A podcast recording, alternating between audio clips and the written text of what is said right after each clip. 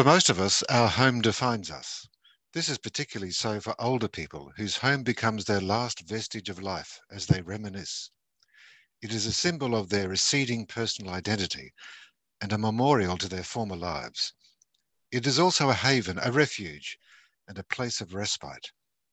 Your parents tread these repetitive paths through their home, following the age old domestic routines, sleep with that long term before and after dark companion, their bed, and its accessories, and are surrounded by comforting memorabilia from the past. They awaken to familiar sounds and are reassured by the idea that their neighbours will always help. The car gathering dust in the garage is a painful memory of what once was. They fraternize with pesky pets, the African lovebirds, furry felines, or lazy Labradors. Their fate is as important as their own. When in need, their home is a friend indeed. I am happy to accept that as aspirational. But when does that mutate from utopia to dystopia? As your parents may live in a state of increasing introversion, their home will become a refuge, the proverbial castle, a bit like Mont Saint Michel, untouched by the lapping tides of change or the dark scudding clouds above. They will cling to mutual self sufficiency, but eventually, reality will climb the ramparts, lower the drawbridge, and drain the moat. The reality is the changing of the guard of responsibility. They are and wish to remain responsible for each other, their annual guardians. At some stage, however, that will not be possible. The responsibility will then have to be delegated to the serfs, the adult children, with a little bit of hired help from home carers. The breakdown of the aspiration evolves from the onset of physical reality. They can't look after the other anymore. The first sign, usually, is the ubiquitous fall, another big F word. They are no longer impregnable, they are now vulnerable. You will have to carefully unpick their dream weaving. For the adult children, these events come with a test of their devotional duty. As their parents' needs grow, the children are engaged in an increasingly stressful balancing act. Their parents' fragility and fanatical desire to stay, and the looming reality of the home becoming a disaster zone, or at least one waiting to happen. Discussing the birds and the bees with your teenage children is a parental discomfort with many parents avoid. It is nothing compared to the unavoidable and uncomfortable it's time discussion with your parents. Welcome to the Good Reading Magazine podcast. Good Reading is a monthly magazine dedicated to books and reading and aims to help readers discover their next favourite book. You can find out more about the books discussed on today's podcast at goodreadingmagazine.com.au.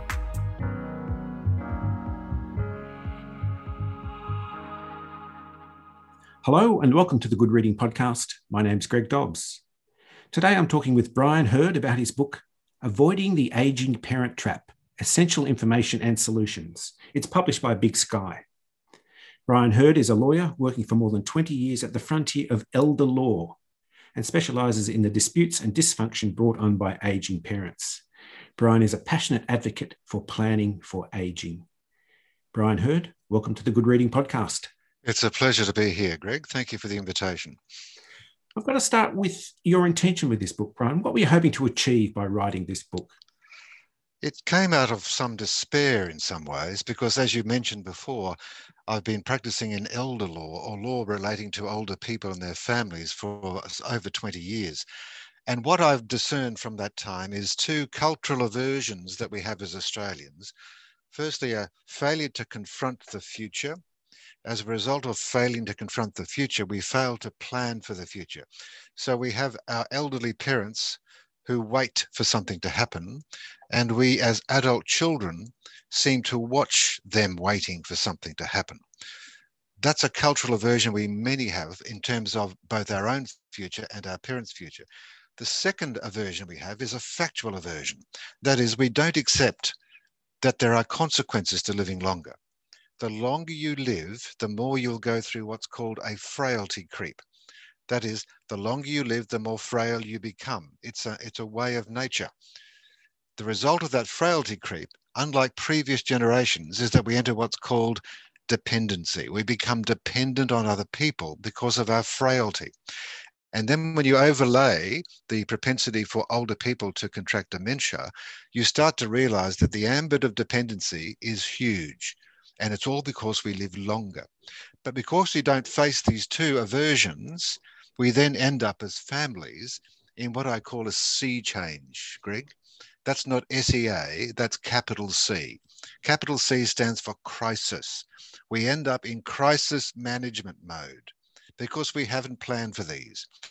And as a result, families become frantic and they start to flail and they fail as a family. My work is full of families who have failed. They've failed in addressing the future now. Classic phone call, Greg, you may remember it, I don't know. The hospital rings and says, Your mother's in hospital, she's had a fall. Uh, there's nothing more we can do for her, but she can't go home. Now, if you're one of six children, if that's the first time you ever anticipated getting a phone call about your mum in those circumstances, and those six children are spread all over the world between Equatorial Guinea, Guinea Bissau, uh, Houston, Texas, etc., suddenly children are being called upon to come together, to collaborate, to cooperate in a time of crisis. And of course, as you would know, the worst decisions are made in the time of crisis. And that's what many Australian families go through, that sea change mode. And that was the inspiration for your book, I guess. That was the inspiration for my book. The thrust of the book is to give us as a family a sight of the future to forewarn us about what's going to happen and then to forearm us in relation to that. So it's a solutions book as much as an analysis book. Quite early in uh, this book, Avoiding the Aging Parent Trap, you use the term family governance. What do you mean by that term and what are its components?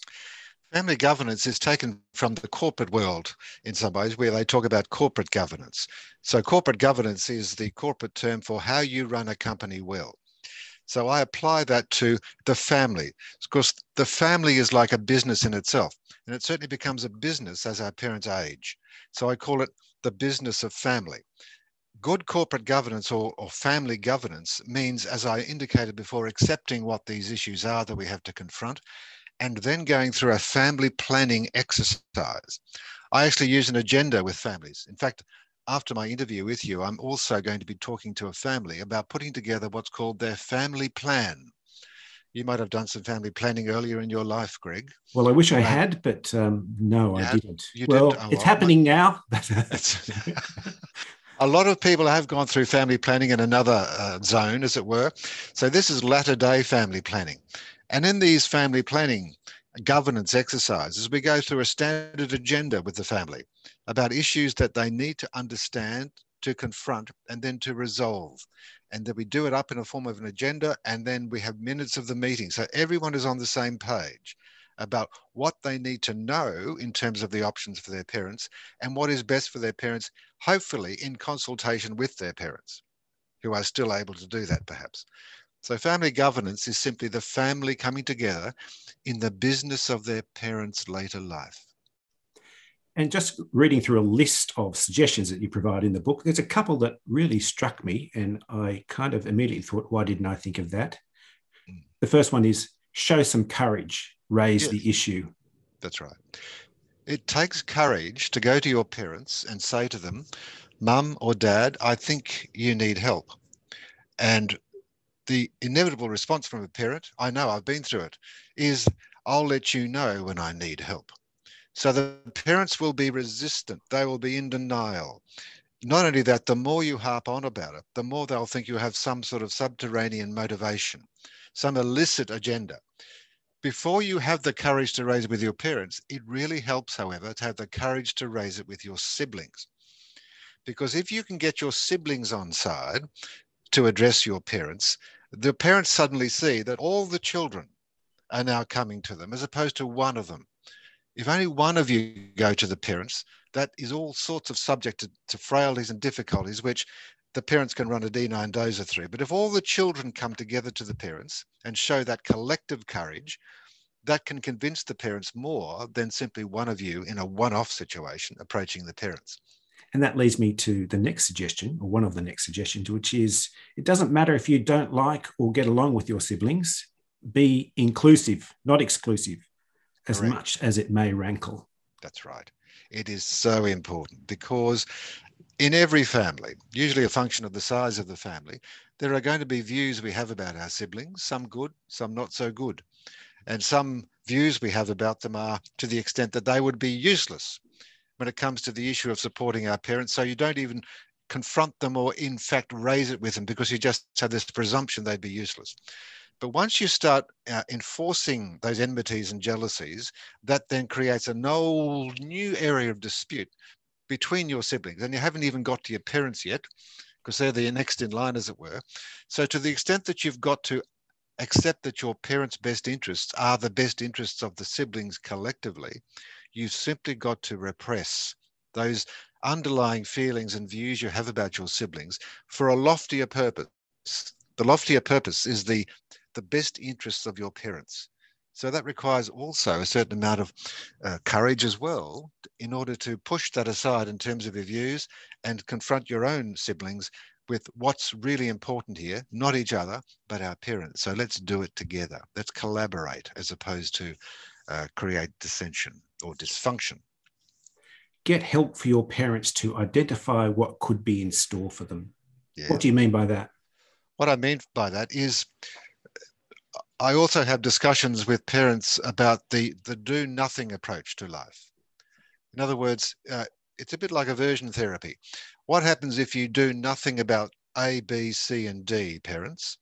The consequences of doing nothing about these things are really bad. So bad, in fact, that if you're concerned about leaving a legacy where people will say nice things about you at your funeral, and they will say it genuinely, then you need to do something. If you do nothing about confronting the future as parents and accepting the realities of aging, then the reality will that your children will regard your legacy as an implosion. In other words, what you have done by doing nothing is left all these problems to your children. You have bequeathed them with problems. And that is no good for your family. The legacy that leaves is a legacy of implosion for your family. So if that's the legacy you as parents want to leave, do nothing. But if it's not the legacy you want to leave, then do something. And these are a few somethings that I'd suggest you do. And those somethings are things like legal things you should do, because dying without legal things is very, very bad. We'll come to that in a moment. But mm. before we finish on this topic, how soon is too soon? How soon is too soon? when when either or both of your parents are starting to show signs of frailty uh, for example, if your mother says to you, as my mother said to me one day, your father is becoming really difficult. Uh, he's very demanding. He requires all these things that I do for him, and it's really affecting my health. I'm getting depressed. When those sort of conversations are had, even if you simply ask your mum or your dad, How are you? How are things going? Eventually they'll say to you, Not well. They will, because they won't be stoic forever. So when that point is reached, that's the point to start pressing the button.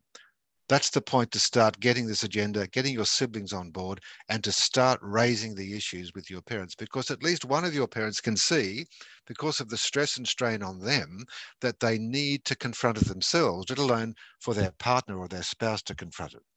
So those first trigger points are easy to identify. Don't wait for the fall. The fall can be too late, that big F word.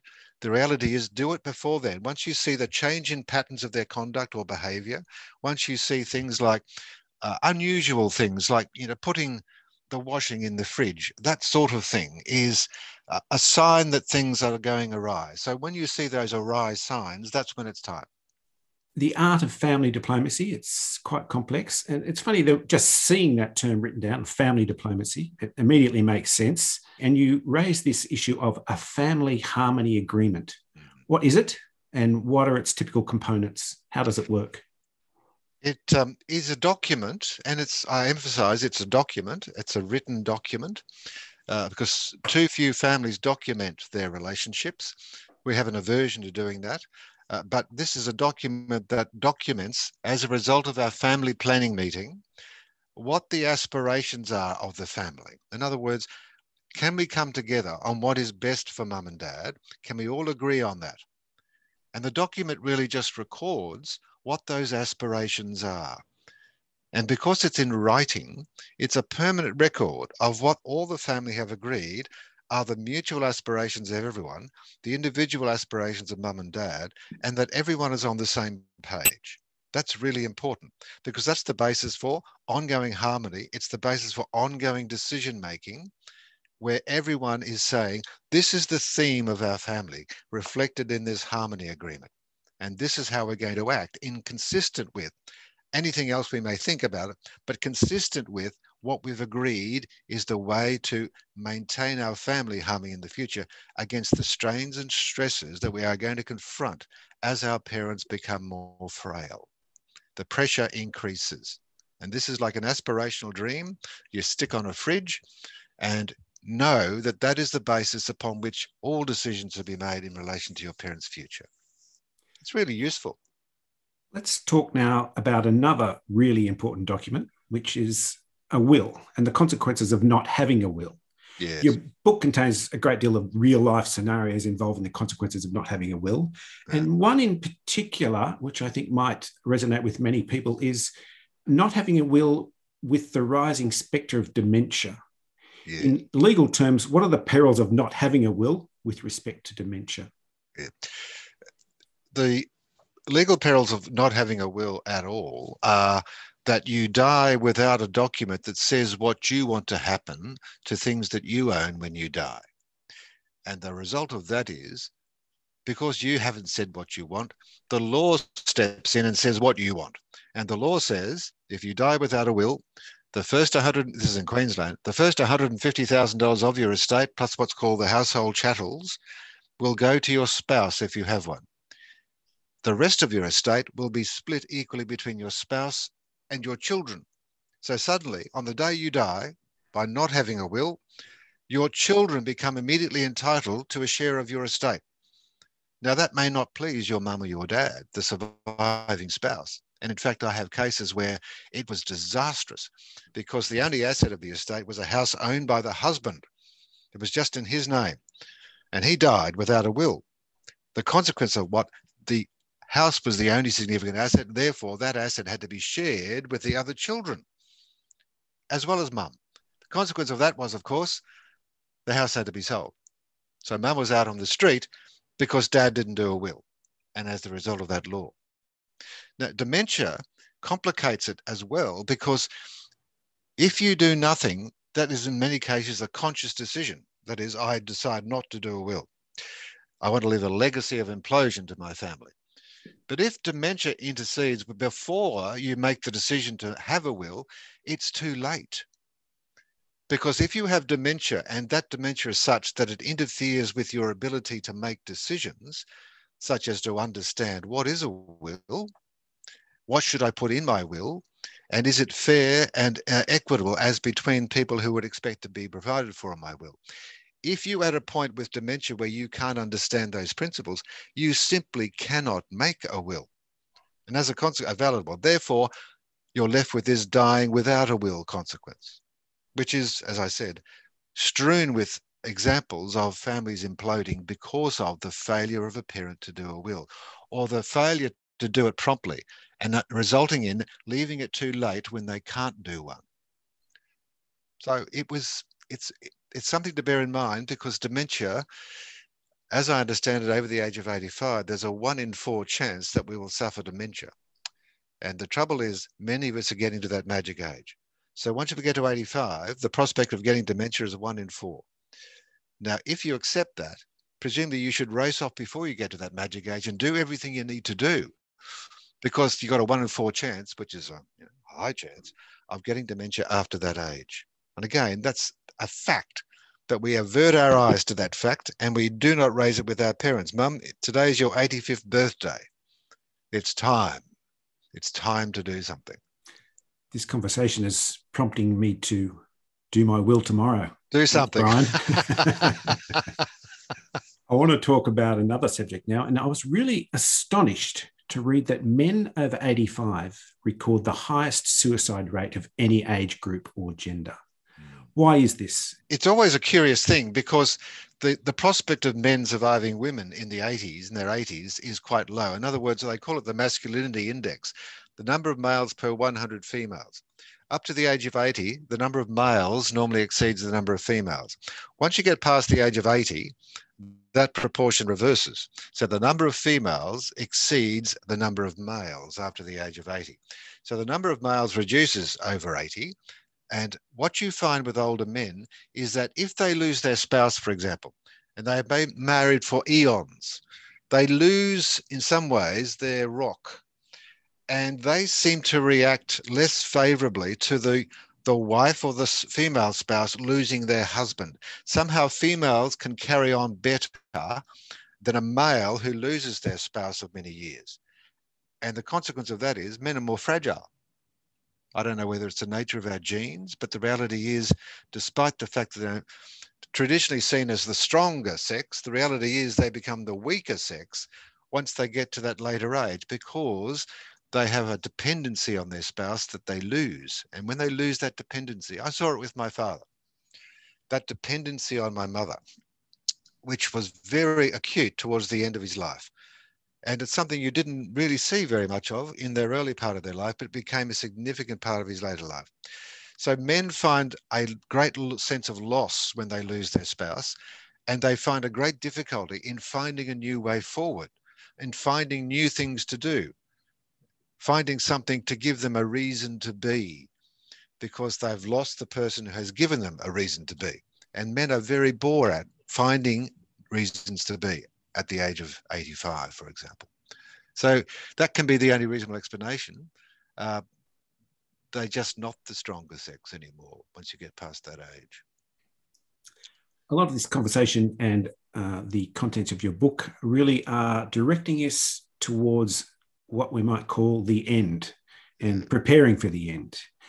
Why should we prepare for the end rather than wait for it to happen? And what are the essential things we should attend to in preparing for the end? I've already perhaps alluded, Greg, to the consequences of not doing things properly in anticipation of the end.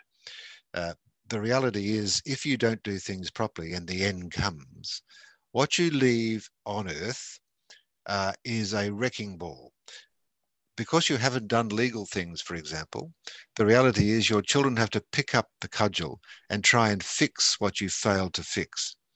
That legacy of doing nothing uh, leaves nothing for them to admire you about and leaves them in a situation where inevitably there will be disputes between them. Because where the children have to resolve the issue of your estate because you haven't done it yourself with a will, that is guaranteed. And I can tell you after 20 years of experience, that is guaranteed to result in disputation between those children. So, in not doing something in anticipation of the end, you are leaving a legacy of lassitude uh, and a legacy of loss for your children in terms of what they have to deal with. If you don't do a will, we've already talked about that. And if you don't do it properly, we've already talked about it. If you do one, but it can't be found, the reality is you haven't done one. So the reality is the sooner you do it, the better, because the sooner it's going to be that in that transition to heaven, you will leave back here on earth a family that still loves you because you've done the things that make them know that you love them. In other words, you want to leave them with an ordered life as opposed to a disordered life. And we never stop being parents, Greg. Right to the point of our death, we remain a parent for many of us, not all of us, but many of us. So that parental responsibility goes to the point of death. And if you don't take up that responsibility, you will leave what you don't want to leave as a parent that is, a family which implodes. Brian, I've got to say, the degree and the amount of wisdom contained in this book is immeasurable. And thank you for joining me on the Good Reading Podcast. Greg, it's been a pleasure and thank you for the invitation. I've been talking with Brian Herd about his book, Avoiding the Aging Parent Trap Essential Information and Solutions. It's published by Big Sky and is available at goodreadingmagazine.com.au and all good bookstores. My name is Greg Dobbs, and thanks for listening. Subscribe to Good Reading print and online magazine at goodreadingmagazine.com.au.